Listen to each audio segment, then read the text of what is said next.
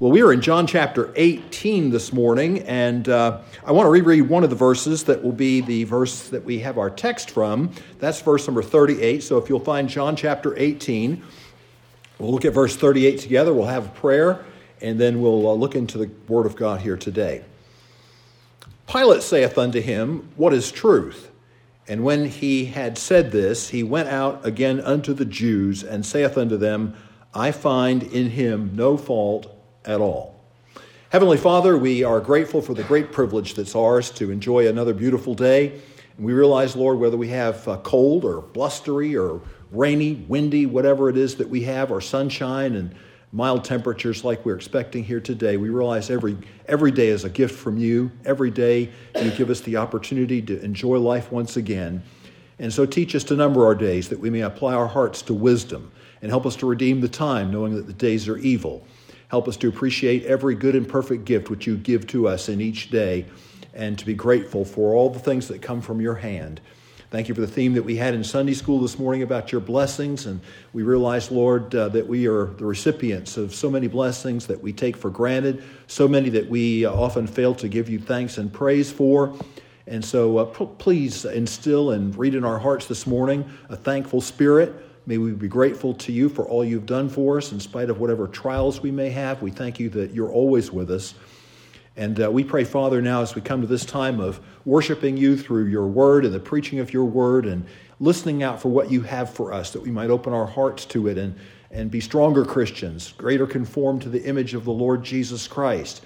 Uh, Lord, would you just undertake for me? I pray that you'll help me to bring God's word in a helpful, clear, practical manner this morning.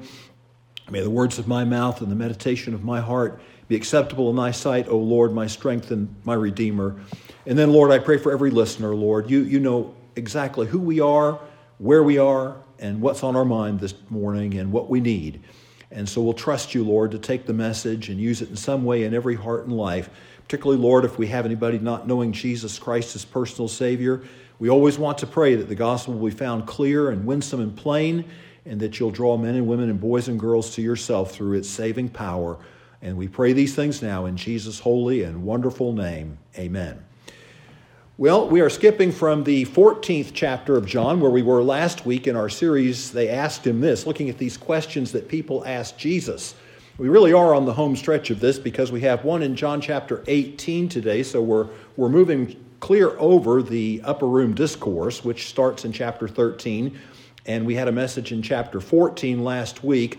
And we're moving over to John chapter 18, where we have a, a different scene entirely as uh, Jesus has now been betrayed and Jesus goes on trial uh, before Pilate. We have another message in John 19 uh, that we will be getting to anon, and then we have, I believe, one in John 21 and one in Acts, and then this series will be completed. So a few more, but we're we really are on the home stretch of this now. This one this morning is kind of in a class by itself, thinking about the different categories of people who asked questions of Jesus. Um, we talked about the disciples, we talked about that kind of being the largest category of, or, or quantity of questions that we have, the disciples asking Jesus questions. We, we've talked about Jesus' opponents. I'm not sure whether you put Pilate in that class or not. In one sense, I could see where you might. But in another sense, uh, Pilate is not really a part of the Jewish establishment, so to speak, that we're typically thinking of when we, we think of the people that Jesus clashed with all the time.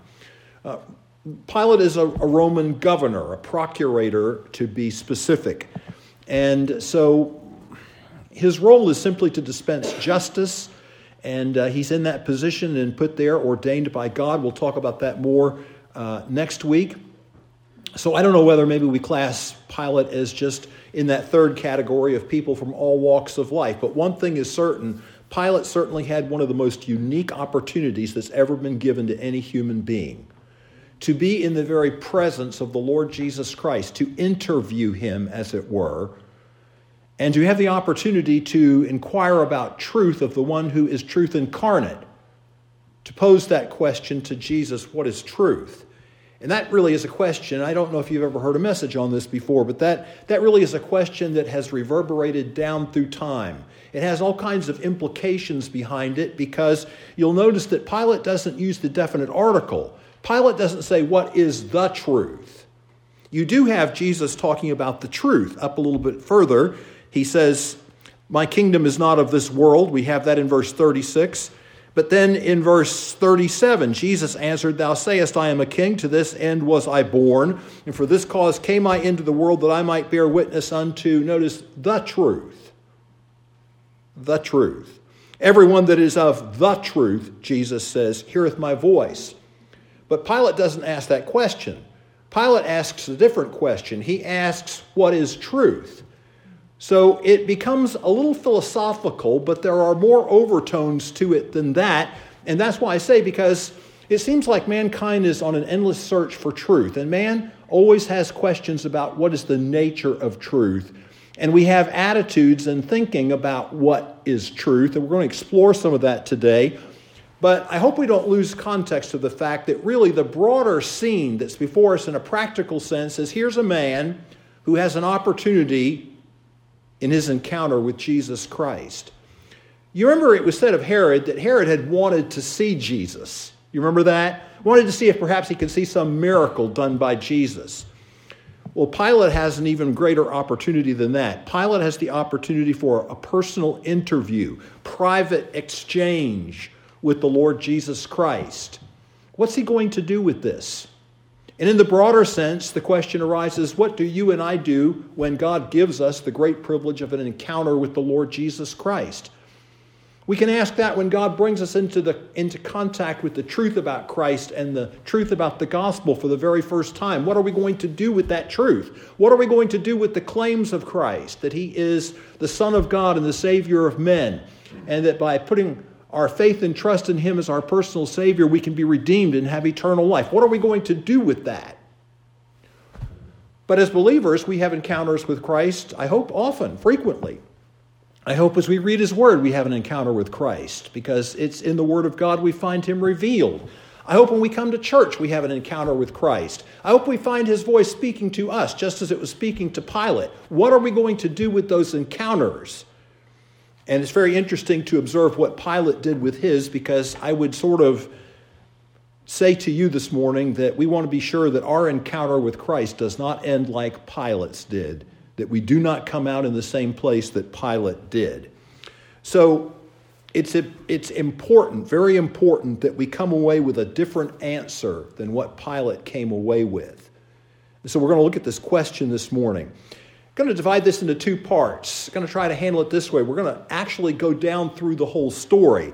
We're first of all going to look at the earlier stages of the interview. I'll call it an interview, but it's uh, not so much like a job interview as much as it's an interview in a legal proceeding, right? Because this is actually a trial.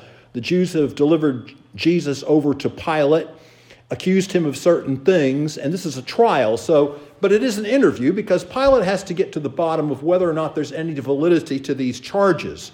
So we want to look at the earlier stages of this. There's going to be an exchange. There's going to be any number of questions, I believe four really, that Pilate asks of Jesus, and Jesus is going to respond to those things.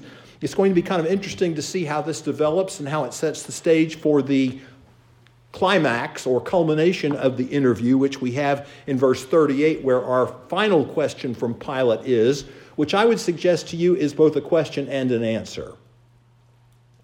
And we'll look at that when we get there in just a bit. First of all, let's look at the earlier stages of the interview and see what's going on in here. Um, earlier in our context, we read this um, in verse number 29, Pilate then went out unto them and said, What accusation bring ye against this man? Did you ever stop to think about that? What precisely, when they brought Jesus to Pilate, what were they hoping to accomplish? And so, what charges did they bring? Well, you sort of know, I think, the answer to the question what were they hoping to accomplish? They wanted Pilate to condemn him to death. And so you would need charges that would be sufficient to get Pilate to do that. What kind of charges would you come up with if you were looking to do that? Well, I'm not asking you to turn, but they came up with three. John doesn't give us this particular detail here. Luke is the one who tells us this. If you turn to Luke chapter 23 and verse number 2, you'll find that they brought three accusations against Jesus. They accused him, first of all, of being a subversive. They presented him as one who is subverting the nation. So, subversion would certainly be a charge that could get you into big trouble with the Roman government. They also presented him as one who was forbidding to give tribute to Caesar. It might not be a capital offense, but depending on exactly how you dealt with that, that was probably also quite a serious charge. The third thing they accused him of, and this is what really comes into play in our text before us now, was that Jesus also presented himself as a king. And that really is the charge that's the one that Pilate is interested in in this interview that he has with Jesus. So, Pilate's first question, if we look at this in the earlier, earliest stages of the interview, comes in verse number 38. The Jews obviously tell him some things, but we don't have them all recorded here. We know now what those charges were. Then Pilate entered into the judgment hall. So he's, he's heard what the Jews have to say. So he enters into the judgment hall and he calls Jesus. And the interview begins with this question Art thou the king of the Jews? Pilate's pursuing that. He's, he's, he's leaving aside the subversion issue, which might be connected to the idea of calling yourself a king. He's leaving aside the accusation about not paying tribute to Caesar. You know, that was a tax question. We, we actually had a message on that, whether or not Jesus did not do that. What did Jesus say? Jesus said, Render unto Caesar the things that be Caesar's, and to God the things that be God's. So eh, obviously, these charges were constructed by the Jews to get a certain verdict. We've seen some of that lately, haven't we? Charges that are constructed in such a way to sort of abuse the legal system, but because you have a certain verdict or goal that you want to come out of it. That's exactly what the Jews are doing. And as this goes on, it's going to become obvious that, that Pilate knows this. But his first question, he has to deal with this issue. He's a Roman procurator. Rome did not brook rival kings to Caesar. And so he pursues this question. He asks them, Art thou the king of the Jews? Now, this seems pretty straightforward. You answer yes or no, but the answer is a bit more complex, as I think you realize, than maybe what Pilate is thinking, because Pilate is going to be thinking in political terms, right? Pilate's not thinking in spiritual terms. Pilate doesn't know anything about Jesus insofar as what you and I think about when we know. It's not as if Pilate was listening to Jesus and following Jesus like people listen to Billy Graham or something like that. Pilate really didn't know anything about Jesus except as now it comes before his attention. He's got to deal with these persnickety old Jews once again, and he wants to know whether or not this is really true. Well, here's something that's kind of interesting because sensing the mood, sensing the attitude of Pilate as you go through this, any, any clue that we can get into that really helps us to understand what Pilate was thinking and where he eventually came out when he asked that question what is truth?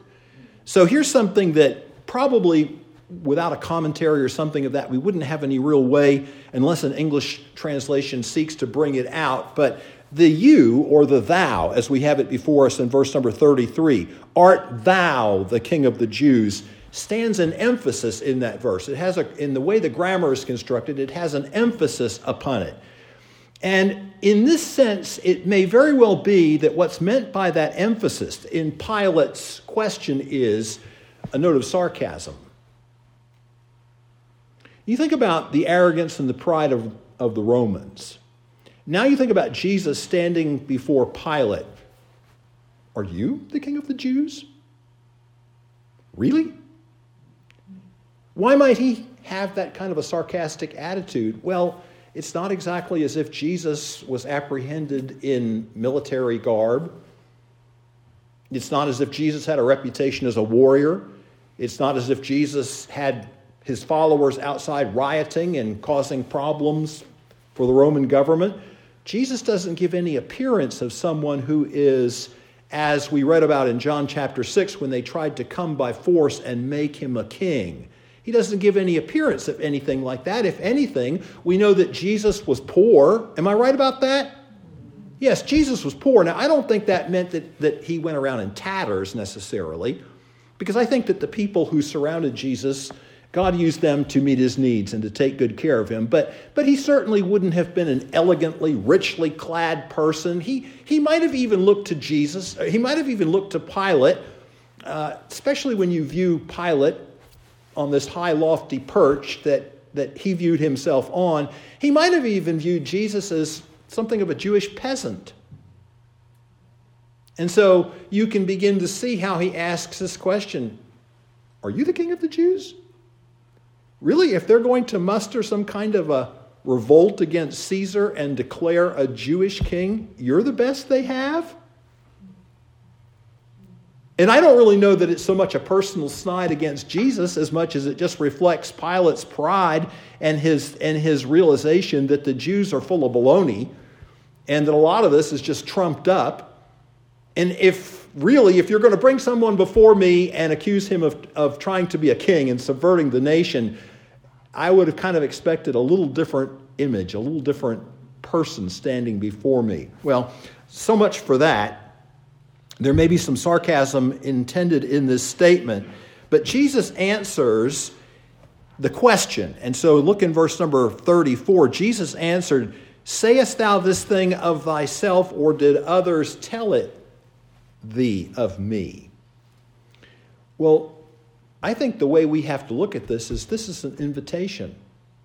Because what Pilate is really asking, or what Jesus is really asking Pilate, are we just dealing with this as a legal issue? I'm just here because I'm condemned of something, and you want to find out what you need to know in order to declare a verdict, guilty or not guilty? Or do you have any further interest in this?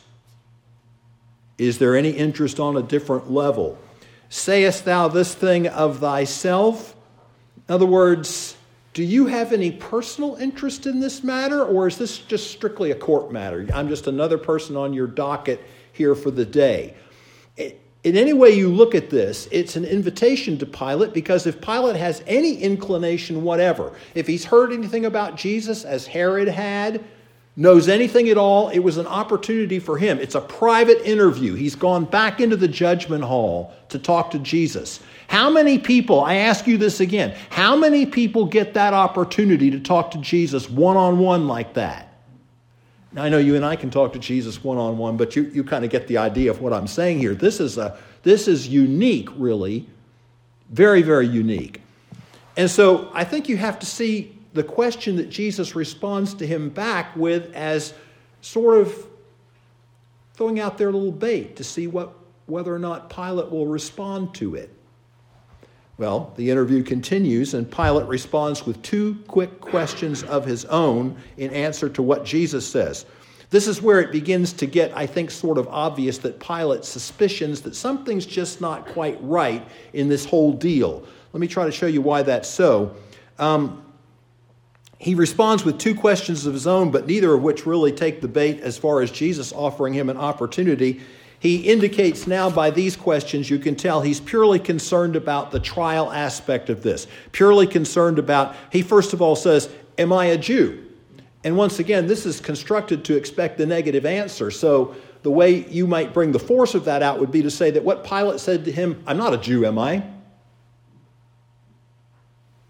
And so again, you can you can just sense that hardcore pride that's there, but something else is going to come out in the next. He says, "Thine own nation and the chief priests have delivered thee unto me.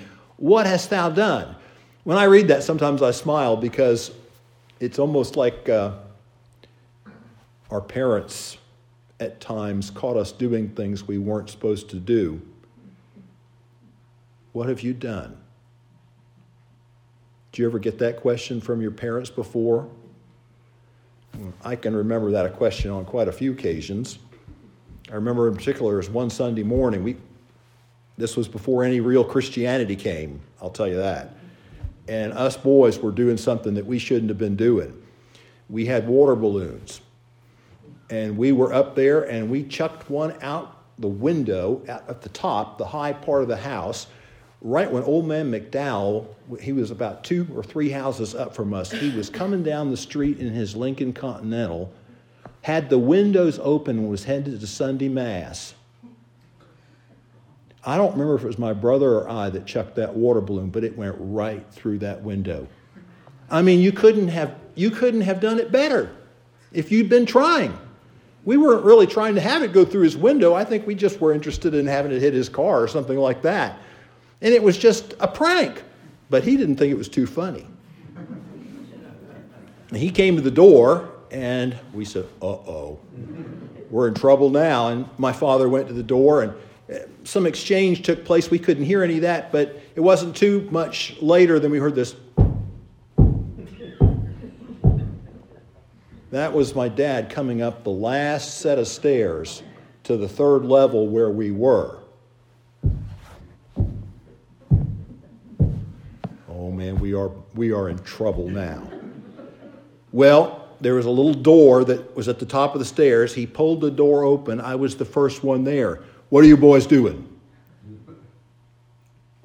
Well, I don't mind telling one on myself. I said, I don't know.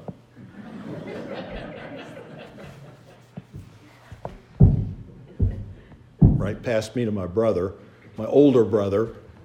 What are you boys doing? Oh, well, we might have thrown a water balloon.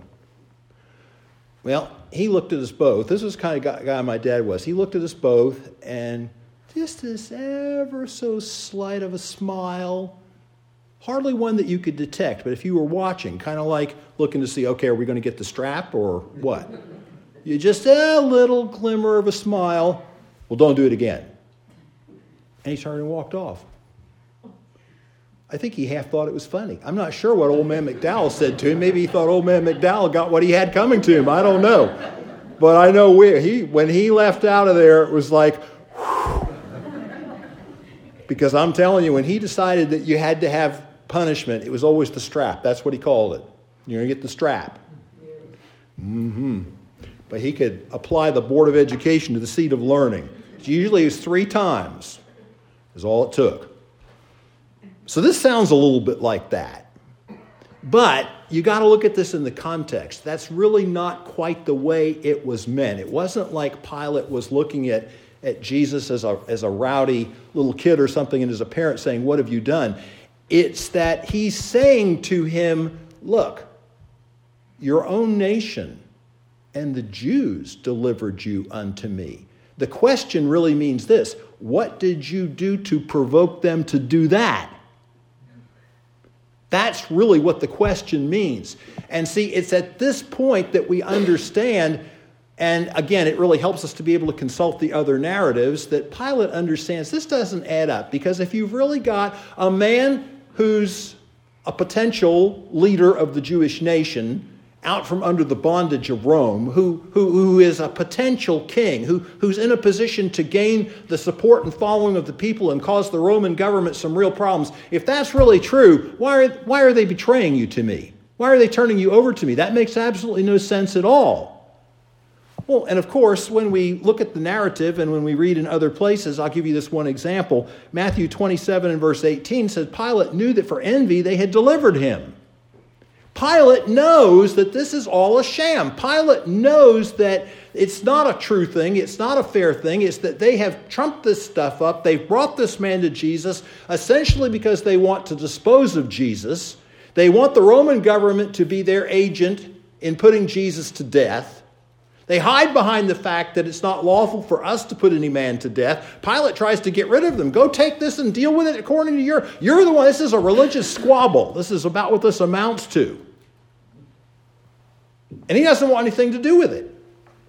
Well, he wants even less to do with it as it goes along. And so he's suspicious about this thing. So Jesus responds to him again. Now, realize that every time Jesus responds, and just doesn't remain silent. It's another opportunity for Pilate. Because, see, when we get to chapter 19, we're going to find that Jesus doesn't respond. So, every time Jesus continues dialoguing with Pilate, every time this interview continues, is another moment of grace for Pilate. It's another opportunity for him to respond. So, what does Jesus tell him? Well, let's look. Jesus said, My kingdom is not of this world. Jesus is essentially saying, You don't have anything to worry about from me because my kingdom is otherworldly. Do you see what he's saying? My kingdom is not of this world. If you're concerned, and it is, in a, in a strictly criminal trial concern before Pilate, the only real concern that Pilate has, he doesn't care if Jesus is a preacher. He doesn't care if Jesus is a religious individual, a prophet. He knows the Jews have all of those kinds of things in their, in their background and in their tradition. No, the only real thing that Pilate is concerned about is is there a legitimate basis that this man is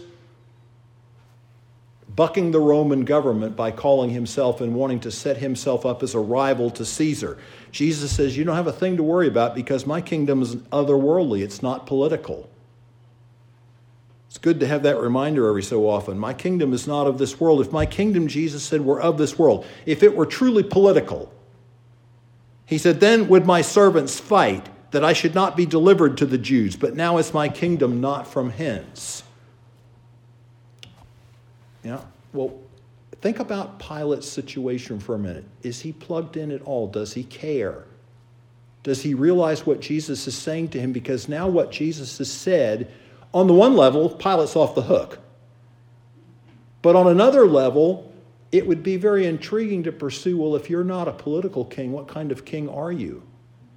Which is, in a sense, what Pilate does. He's mildly intrigued because look at the next said, verse 37. This is Pilate's fourth question Art thou a king then? And again, the, this is constructed to expect a positive answer, so it's almost like Pilate is saying to Jesus, So you are a king then? And Jesus clarifies and says this Thou sayest that I am a king. Now, you got to understand, Jesus is not saying to Pilate, Well, that's just what you, you say. No, he, he's acknowledging that what Pilate says is true. If we were to bring out the significance of the way this, uh, this manner of speaking goes in that day and in that time, it would be something like this Thou sayest correctly that I am a king. You're right about that. I'm not going to stand here and tell you I'm not a king. I am a king. But to this end was I born, and for this cause came I unto the world, that I might or should bear witness unto the truth. Oh, now the subject of the truth is going to come up. What kind of truth? Not political truth, spiritual truth, because he said, My kingdom is not of this world, it's otherworldly. I have been sent from God to bear witness concerning the truth of God to this world. And do you know, if we go back in, in the, the account a little bit, we certainly find that that's true. Um, you have Jesus making the remark in John chapter 5 and verse 43 I am come in my Father's name. What did he come for in his Father's name? The law came by Moses, but grace and truth came by Jesus Christ. The Word became flesh and dwelt among us. We beheld his glory, the glory as of the only begotten of the Father, full of grace and truth. Jesus came into this world as a light bearer. I am the light of the world. He that followeth me shall not walk in darkness, but shall have the light of life. And in John chapter 12, Jesus makes another statement right along these same lines. John 12 and verse 46, he says this I am come a light into the world, that whosoever believeth on me should not abide in darkness. Yes, I'm a king, but my mission in this world, being sent from the Father, is to declare the truths about his kingdom, his claims upon men. I'm not interested in the political. I'm interested in the spiritual. And you know, if you think about this, beloved, this just ties in with everything we know to be true about Jesus' ministry because what did he go around preaching? Repent, for the kingdom of God has drawn near. He gave the Sermon on the Mount. And it was all about the kingdom of God, the kingdom of heaven. He told Nicodemus, except a man be born again, he cannot enter into the kingdom of heaven or the kingdom of God. Jesus' ministry was about the kingdom of God. He was sent to proclaim the truth of God to the souls of men, the claims of God upon men, the spiritual truths that men need to set them free in order that they might have the forgiveness of sins and have a personal relationship with God.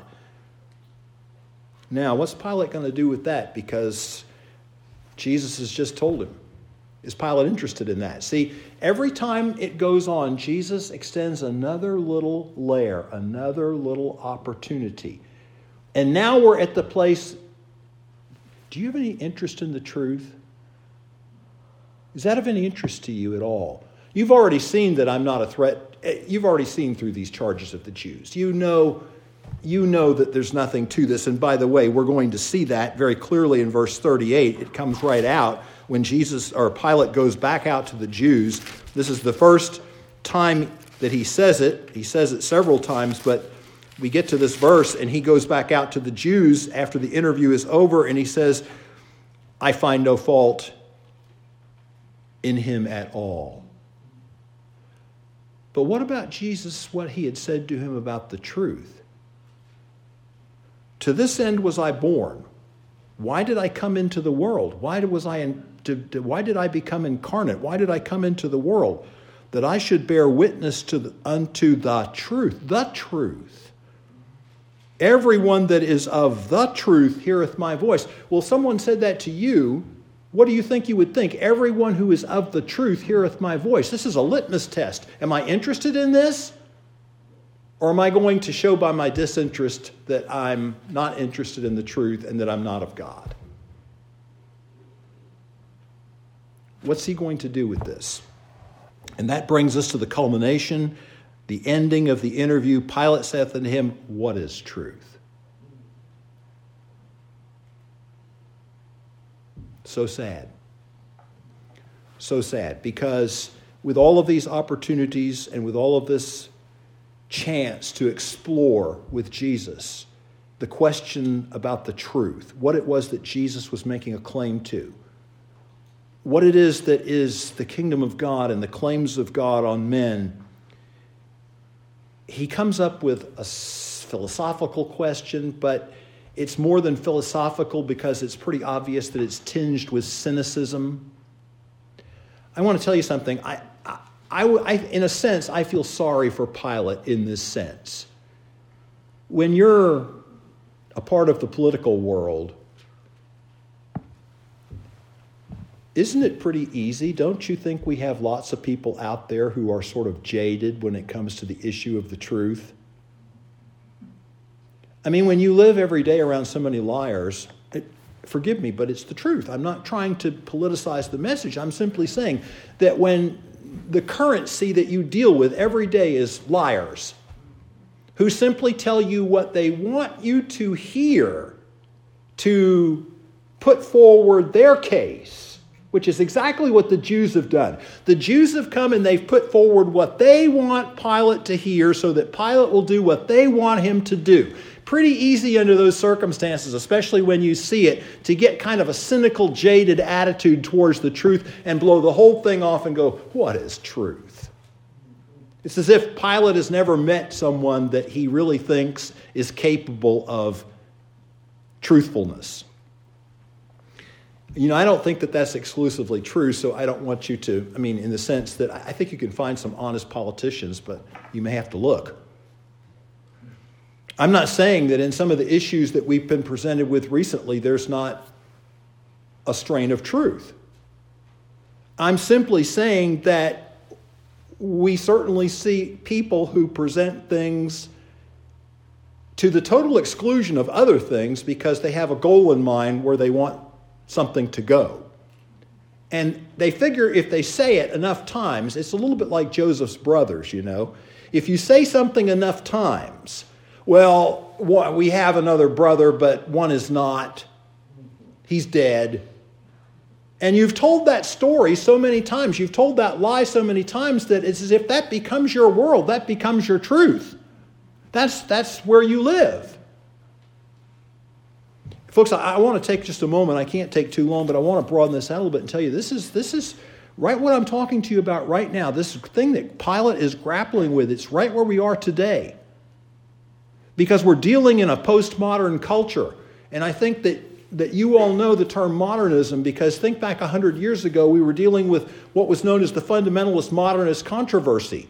What was that controversy? Well, on the one hand, you had people who were contending for the truth not necessarily strains of interpretation, but the fundamentals. In other words, the things that every solid Bible believing person, whether he was a Presbyterian, a Methodist, a Baptist, whatever, believed the Bible to teach. Things like the inspiration and the authority of Scripture, the virgin birth of Christ, the creation of man by the direct act of God, all these different things that, that, that were not interpretations. Everyone agreed that those things were clear that the Bible taught. And then you had German rationalism, and you had all of that mess where the truth was essentially contradicted that the Bible really wasn't the Word of God. You couldn't believe miracles. Jesus didn't walk on the water and all this kind of stuff, where it was just an out and out denial of the truth.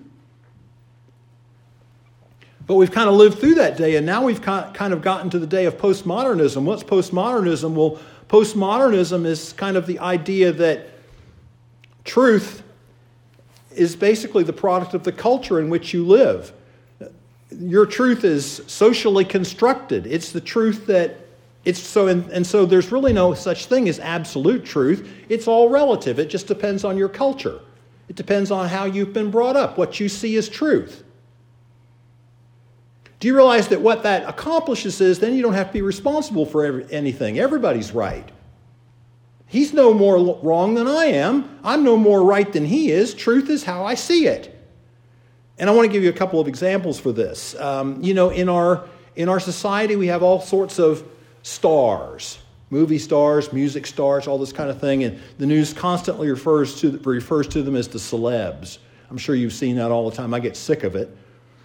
But one person who is writing an article on this uses Madonna for an example. Here's what they say She personifies our age, a self created persona undergoing perpetual change.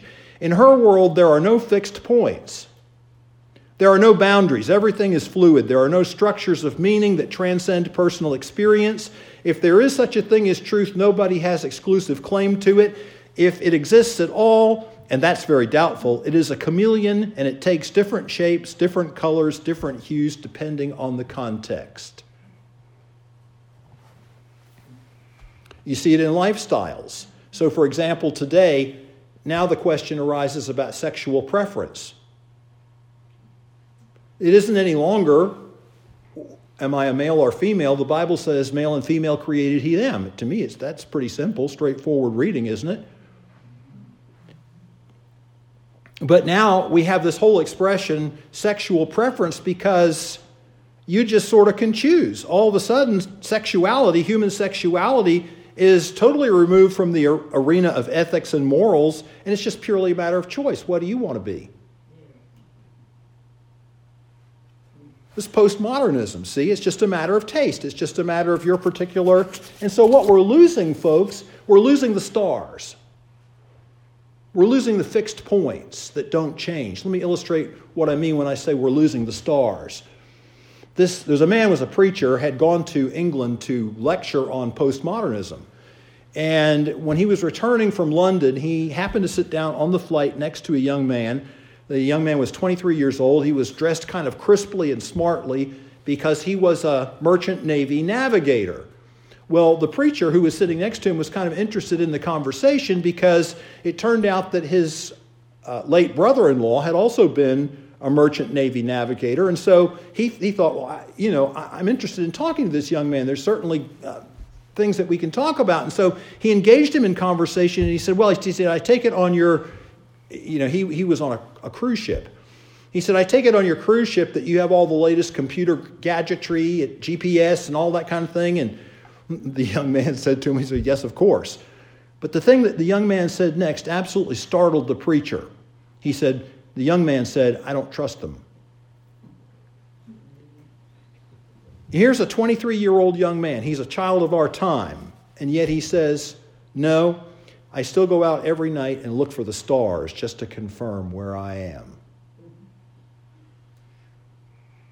I want to ask you a question. If you left Liverpool or England somewhere and it's overcast, so you can't see the stars, and you just start off in the direction that appears to be west, you don't have GPS, you don't have the computer gadgetry, you don't have any real way of dead reckoning, you don't know where you are. What's the chances you're going to hit New York?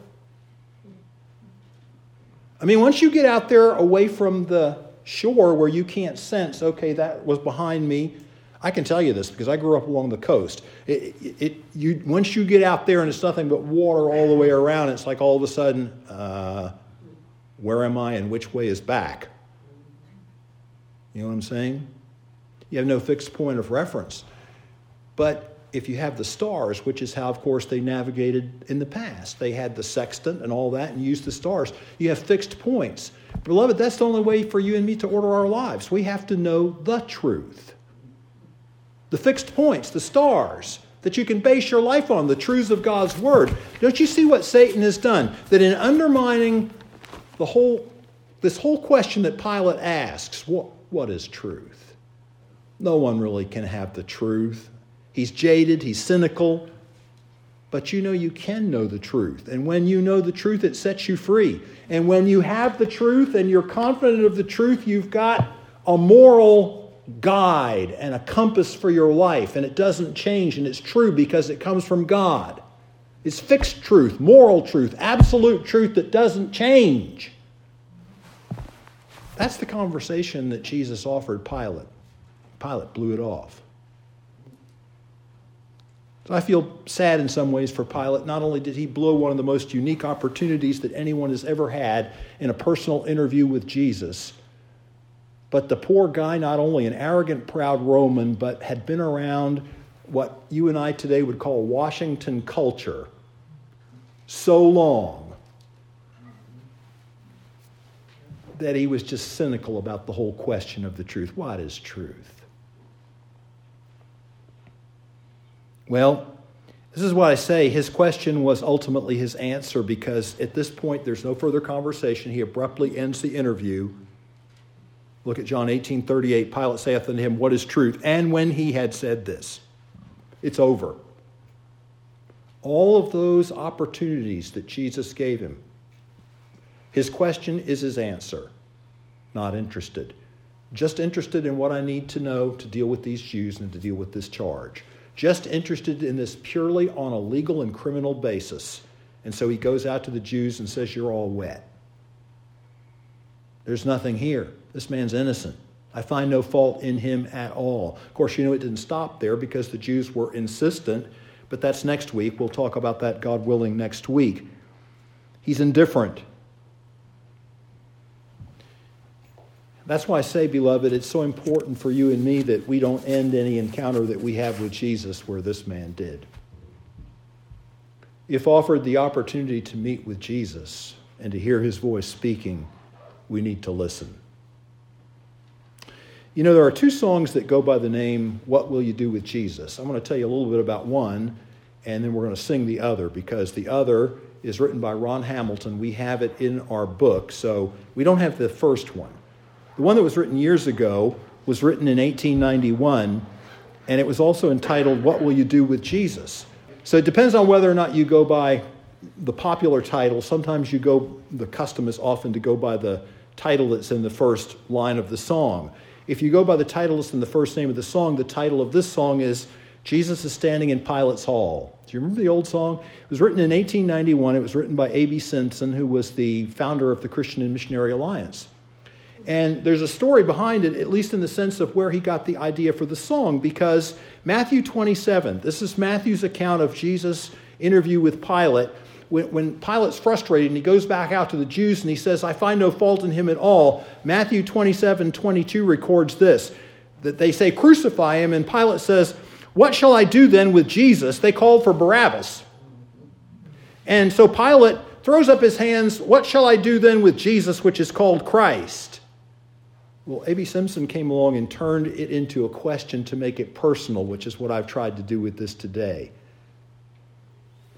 What will you do with Jesus? Here's a little taste of the song Jesus is standing in Pilate's hall, friendless, forsaken, betrayed by all. Hearken what meaneth that sudden call. What will you do with Jesus? Jesus is standing on trial still. You can be false to him if you will. You can be faithful through good or ill. What will you do with Jesus? Will you evade him as Pilate tried, or will you choose him in whate'er betide? Vainly you struggle for him from him to hide. What will you do with Jesus? And the refrain, What will you do with Jesus? Neutral you cannot be.